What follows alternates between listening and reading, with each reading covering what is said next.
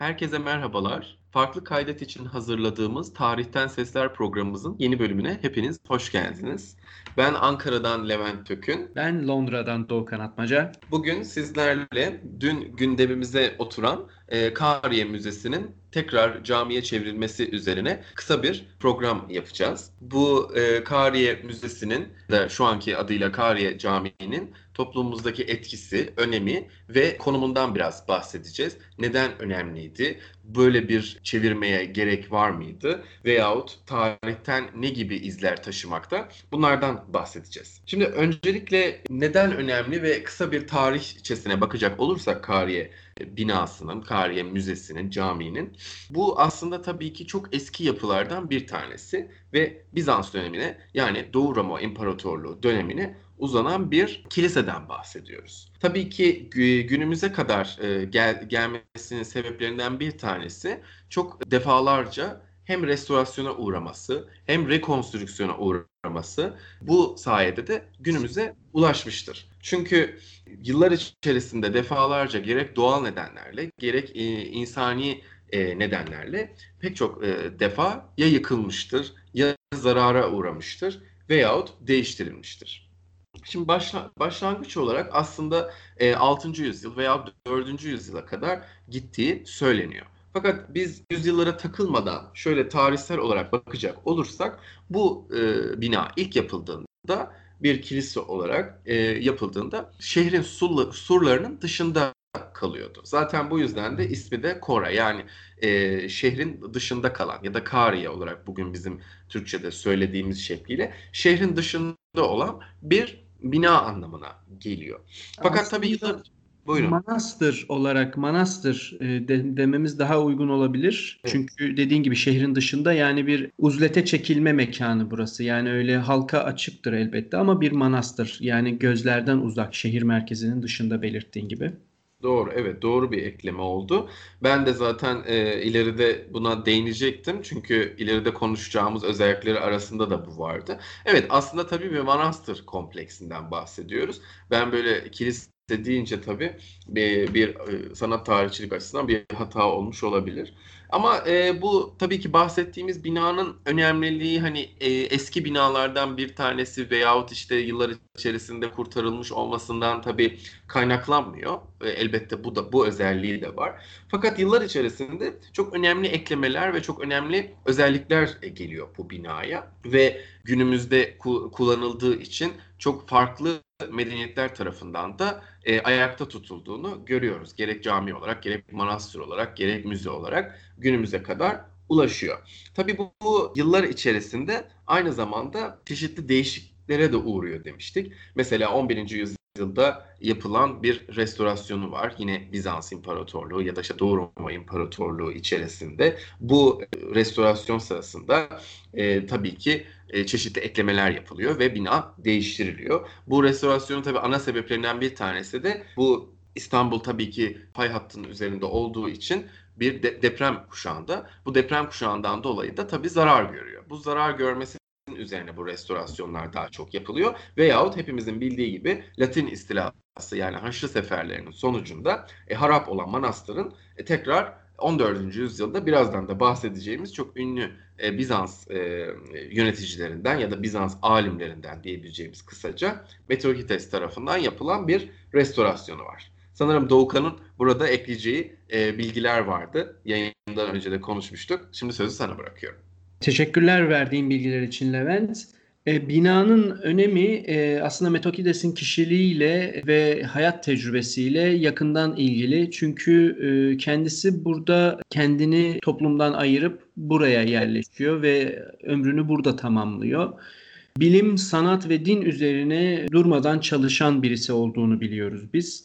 Dolayısıyla Kariye'de bir de çok büyük önemli bir kütüphane olduğunu bize söylüyor kaynaklar. Metokides Bizans İmparatorluğu'nda Paleologos hanedanına başbakanlık, mezasson yapmış bir kişi. Aristokrat bir aileden geliyor ve hayatının geriye kalan e, son, sonraki dönemlerinde yalnızlığı tercih etmek zorunda kalıyor. Bunun politik sebepleri var.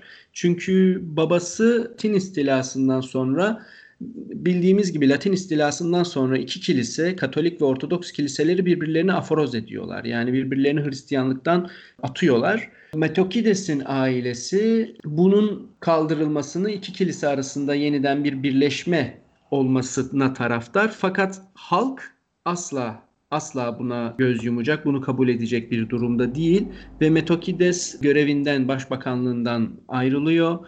E, zannedersem bir dönem İzni'ye gidiyor, emin değilim.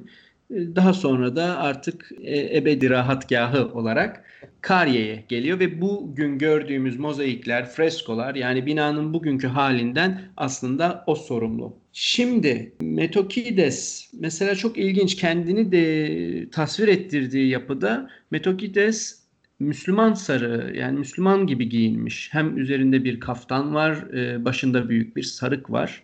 E, sarık biliyorsunuz İslam geleneğinde büyüdükçe ilim, ilmin de genişlediğine delalet eder. Metokides'in böyle yapması ilginç bir durum. Kendini Allah'a, Hazreti Meryem'e, Hazreti İsa'ya adamış, mütedeyyin bir Hristiyan olan Metokides kendini Müslüman kılığında göstermekten imtina etmemiş ve hatta e, yani bunu tercih etmiş olmalı. Çünkü binanın patronu, hamisi o. Bu çok ilginç. Bunun sebebi ne olabilir acaba? Bunun sebebi şüphesiz o dönemde 12. 13. yüzyıllarda İslam medeniyetinin yükselişte olması hem İslam'a geçişin yani din değiştirmenin yüksek e, oranda olması. İstanbul'da değil, İstanbul hala Roma İmparatorluğu. Fakat e, artık İslam devleti ve Bizans artık komşu.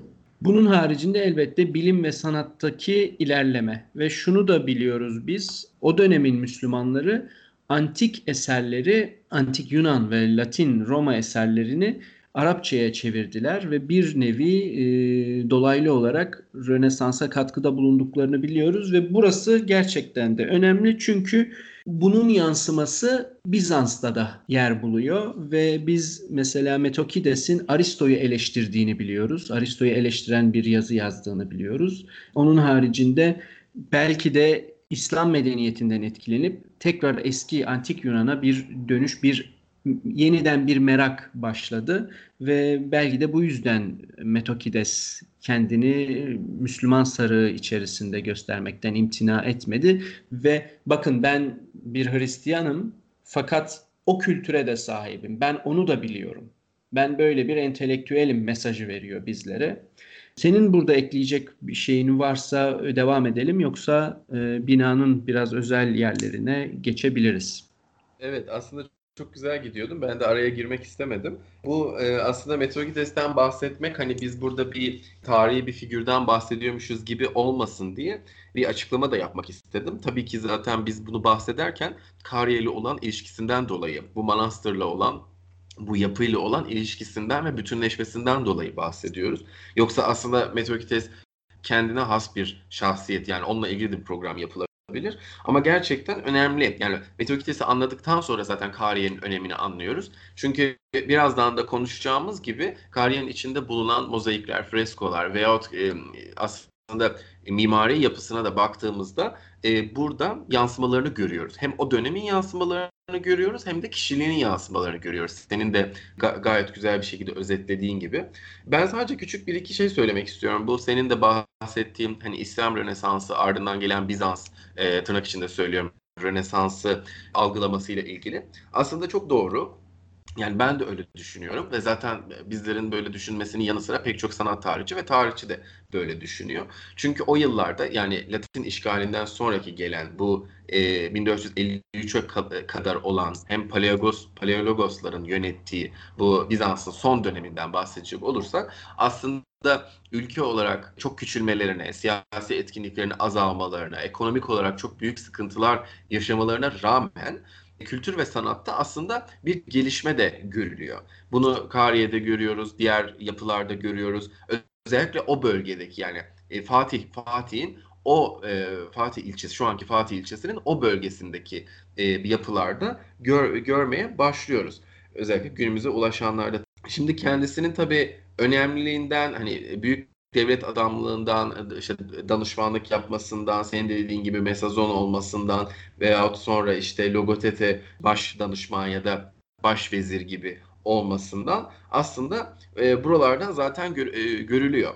Fakat e, bir başka özelliği de çok okuyup çok çok yönlü olmasından kaynaklanıyor. Ki zaten senin de dediğin gibi tekrar Aristo'dan işte İslam'a kadar çok önemli kaynakları okuduğunu ve bildiğini biz buradan anlayabiliyoruz. Çünkü bunlar öyle e, gelişi güzel bilgiler veyahut gelişi güzel çalışmalar olmadığı çok açık oluyor kendisinin tabii çok farklı yönleri de var. Senin de dediğin gibi babasından gelen bir kiliselerin birleşmesi, iki önemli kardeş aslında diyebileceğimiz kilisenin yani Ortodoksluk ve Katolikliğin aslında birleşmesinden yana kendisi de ama 1204 yılından sonra bu artık toplumlar arasında bir hınç, hınçtan dolayı, bir kinden dolayı olmayacağı anlamına geliyor. Aslında bu kendi kariyeri içinde e, olumsuzluk yaratıyor. Hem babası zaten biliyorsun e, görevinden azlediliyor, işte sürgüne gönderiliyor. Hem de kendisi gönderiliyor. İşte e, çeşitli sorunlar yaşıyor ve ondan sonra manastırına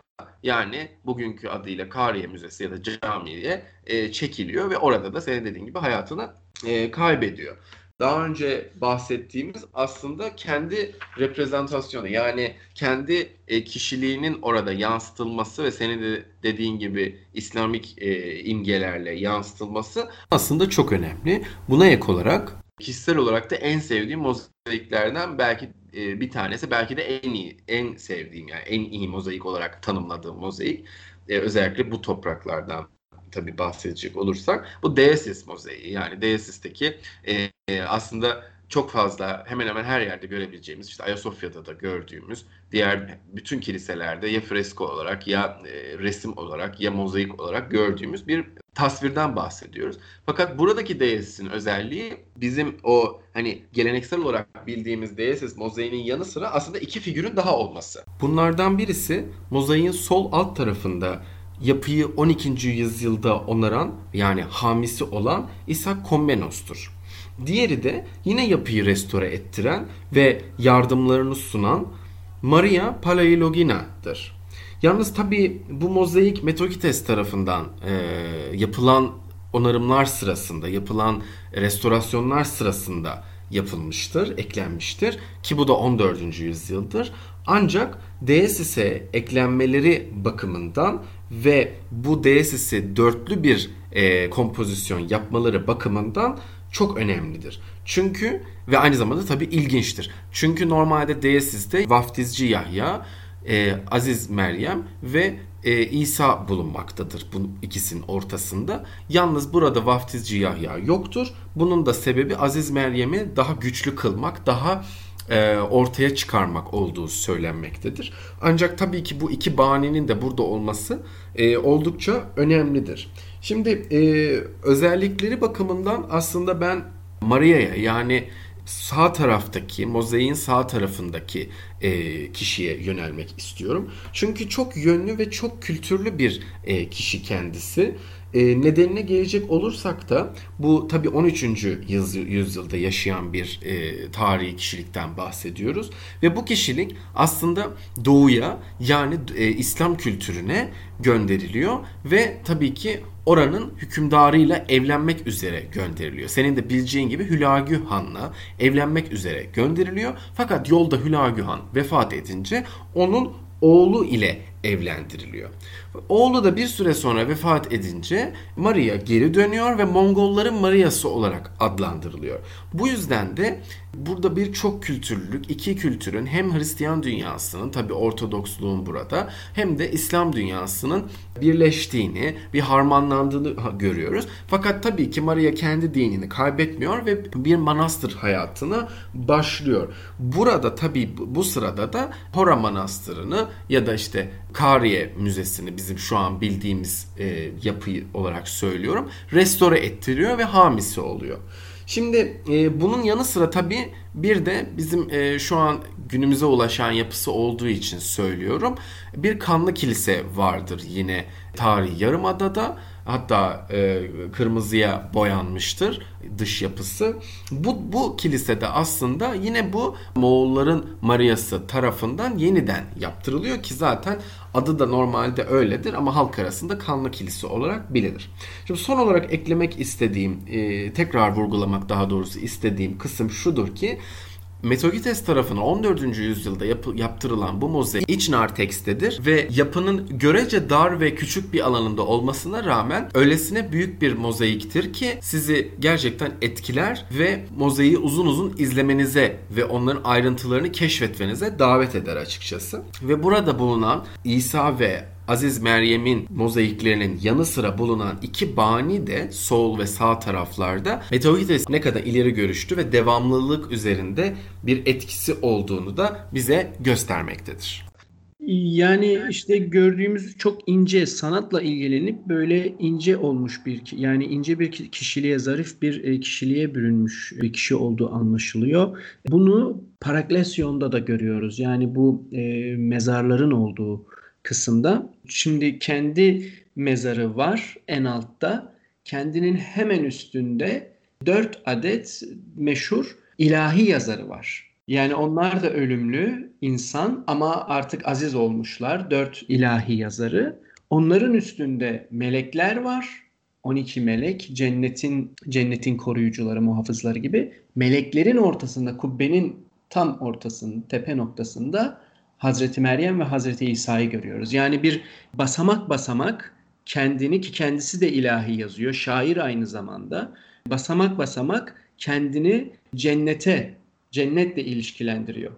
Bunlar işte hep böyle sanatsal oyunların bir parçası, bir sonucu aslında ortaya konuluşu ve bu sebepten de belki e, Kariye'deki mozaik ve fresko kompozisyonu aslında Ayasofya'dan çok daha gelişmiş. Tabii daha sonra yapıldığı için biz burada 12. 13. yüzyıldan bahsediyoruz. Daha sonra yapıldığı için daha gelişmiş bir kompozisyon, daha gelişmiş bir sanat görüyoruz biz ve çok daha kapsamlı. İşte duvarlardan başlıyor pendentiflere kubbenin her tarafına yani Ayasofya'daki gibi öyle bir duvarda değil ya da apsisin işte orta kısmı değil. E, bunların e, yani camiye çevrilmesiyle bunlar ne olacak? Hani bunlar kapatılacaksa zarar vermeden Trabzon Ayasofya'sı gibi böyle perde mi çekilecek? O zaman e, cami olmasının anlamı ne acaba? Plastik bir kutunun içinde namaz kılınacak. Yani ortamın ruhu yok. E, dolayısıyla böyle çelişkiler. Evet, evet.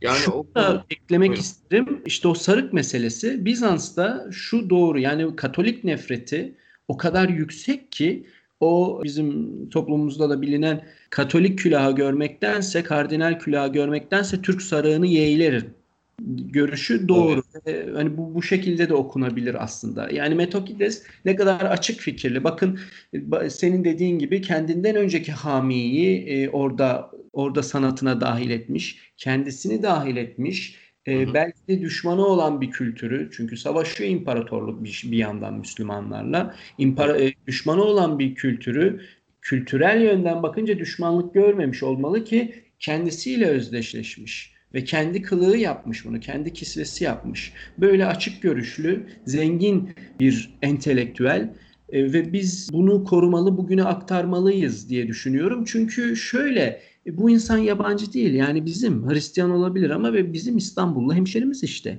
E, o bina e, kilise de olsa yani Budist tapınağı da olsa aslen e, o da bizim yani bize bize ait. Öyle değil mi? Doğru tabii ki yani çok doğru söylüyorsun bu konuda.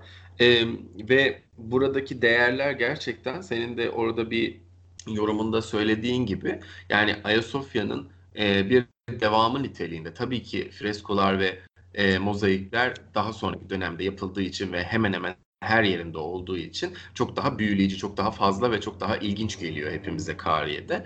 Fakat e, burada tabii maddi e, ka, e, kültürden e, öte aslında bir devamlılık söz konusu ve çok katmanlılık söz konusu. Yani e, zaten işlevinin şu an bir önemi e, yok dersen belki çok kaba, kaba olacak ama yani müze olarak korunması, cami olarak korunması bir ibadethane olarak, bir tapınak olarak her neyse korunması bizler için far, fark etmiyor. Yani korunması ve insanlar tarafından erişilebilir olması bizler için önemli olan bir şey. Yani camiye çevrilmesiyle aslında endişelerimiz de e, çıkıyor.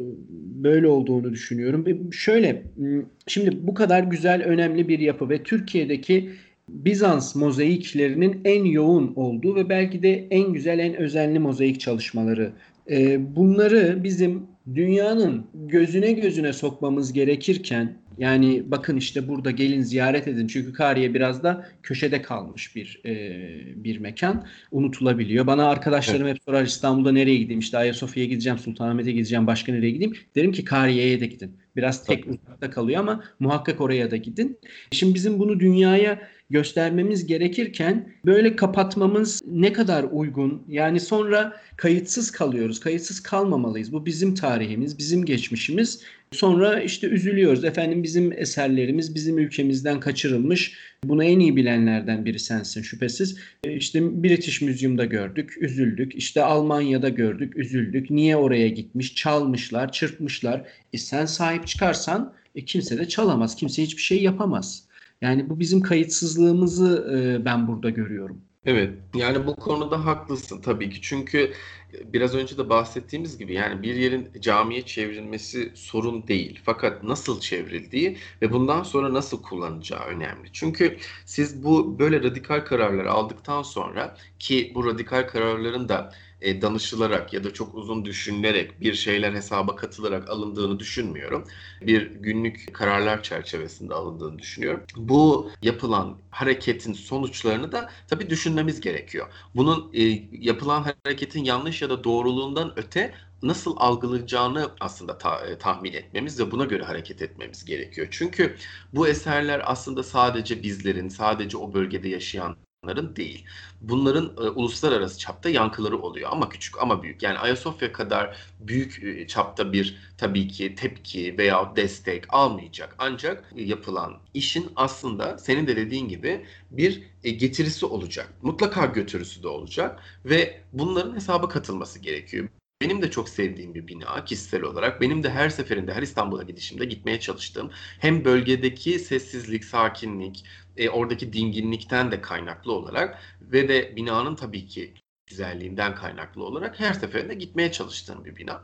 E, ve insanları da oraya gönderiyorum ben de senin gibi. Çünkü gerçekten içerisindeki mozaikler, freskolar çok bambaşka dünyalara götürüyor bizleri. Çok gerçekten önemli sanat eserleri olarak görüyorum ben de. Ve daha az bilindiği için çok daha rahat gezebildiğiniz, daha kendinizi e, güzel hissettiğiniz, huzurlu hissettiğiniz bir ortamdan bahsediyorum. Ama tabii ki camiye çevrildiğinde bunlar için mutlaka bir ne yazık ki kapama, koruma yapılacak. Yani korumadan kastım tabii ki artık nasıl yapılacağını tabii göreceğiz. Ayasofya'da da gördük. Şu an tabii gidip görmediğim için ben bir yorum yapamayacağım. Ancak e, rahat rahat görülmediğini söyleyen e, yorumlar okuyorum. E, bunun aynısını Korada da yani Kariye'de de göreceğiz gibi ne yazık ki hissediyorum. Çünkü orası zaten Ayasofya'ya göre oldukça küçük veyahut herhangi bir hani büyük manastıra göre de çok küçük bir yapı. Çünkü zaten manastır yapısı günümüze çok ulaşmıyor. Yani günümüze ulaşan yapısı sadece bir kiliseden ibaret.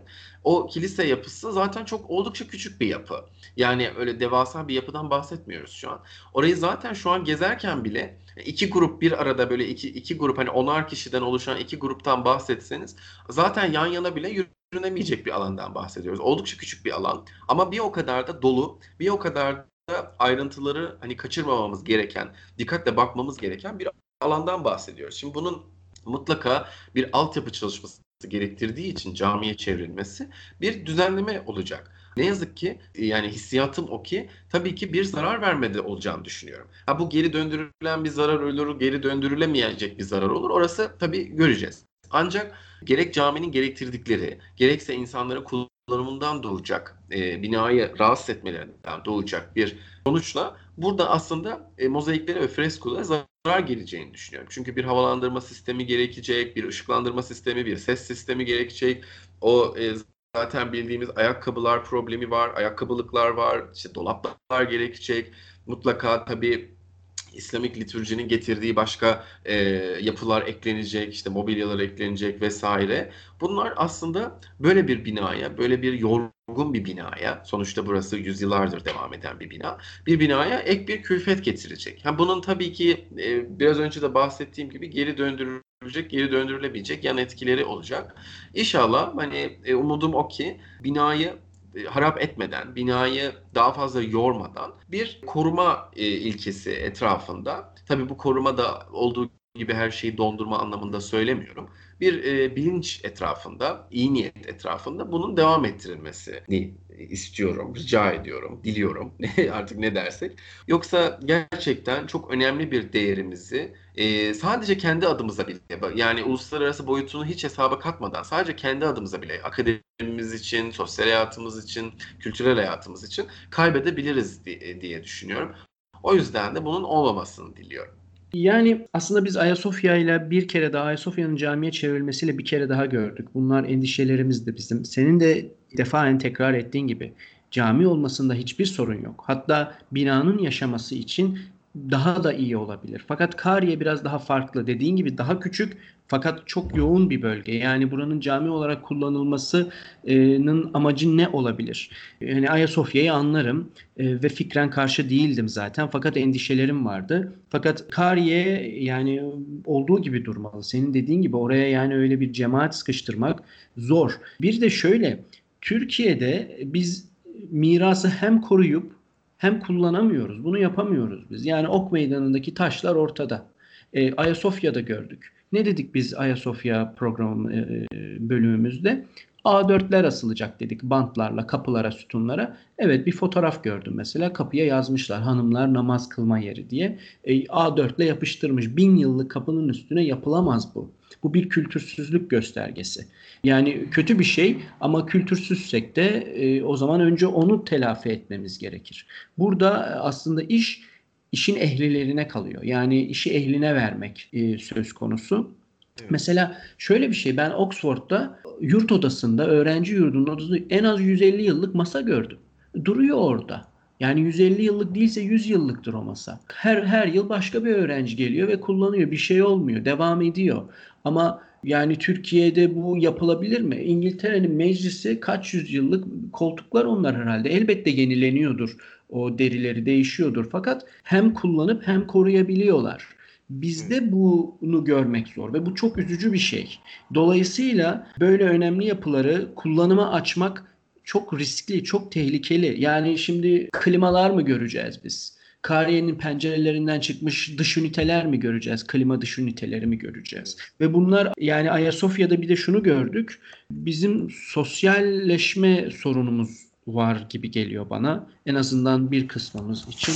Ee, yani orada kutsal addedilen bir yapıya gidildi, ziyaret edildi. 350 bin kişinin toplandığı söylendi. Namazdan sonra cemaat dağıldı, 350 bin kişi dağıldı. Ortalık savaş alanı gibiydi. Yani fotoğraflar gördüm. Ben de İstanbul'da değildim, gidip göremedim. Fakat fotoğraflardan görüyorum. Yani pet şişeler, her tür çöp yerlerde kutsal bir amaca böyle pislikle mi gidiyoruz biz? Böyle pislik mi bırakıyoruz kutsal addettiğimiz yerde yahut Fatih'in mirası diye övündüğümüz yerde? E demek ki bizim bir sosyalleşme sorunumuz var. Bunu getiriyor benim aklıma. Yani hiç sinemaya, tiyatroya, sergiye gitmemişiz demek ki. Yani bunlar illa böyle laik, e, seküler e, ortamlar olması gerekmiyor. Hat sergileri açılıyor İstanbul'da. Yani müzelerimiz var. Demek ki müzeye gitmiyoruz ve bilmiyoruz. Sıraya girmeyi bilmiyoruz. Yere çöp atmamamız gerektiğini dahi öğrenemiyoruz. E, ondan sonra kalkıp böyle 800 bin yıllık binaları efendim kullanıma alalım. Niye e, biz fethettik? Yani fethedenlerin fikri böyle miydi acaba? Fethedenlerle de onları da tanıyamıyoruz. Ayasofya'da bahsettim. Fatih'i bilmiyoruz yani. Evet. Fatih bir dünya imparatorluğundan bahsediyor. Metokides kendini dünya insanı olarak ortaya koymuş. Yani kendini Allah'a adamış bir Hristiyan e, dinine adamış bir e, mütedeyyin kalkmış Müslüman sarığı koymuş başına. Fatih desen ben e, Ortodoks kilisesinin hamisiyim diyor. Ermeni kilisesini e, İstanbul'a getiriyor. Yani böyle bir geniş fikirlilik varken biz bugün kendimizi daraltmışız. Bir de bunların üzerine acaba böyle kültürel mirası nasıl koruyabiliriz diye endişelerim var. Sözü fazla da uzatmaya gerek duymuyorum. Senin ekleyeceğin bir şeyler var mı Levent?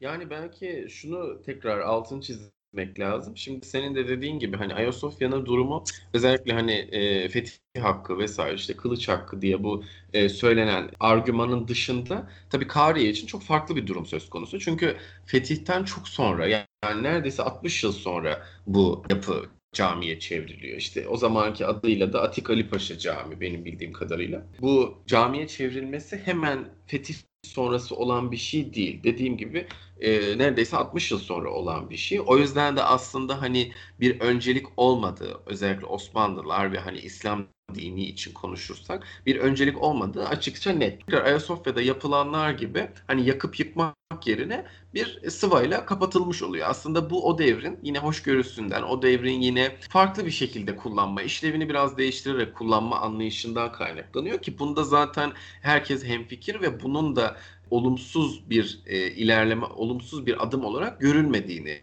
görüyoruz. Yani tüm dünyadaki algılayış açısından bakacak olursak.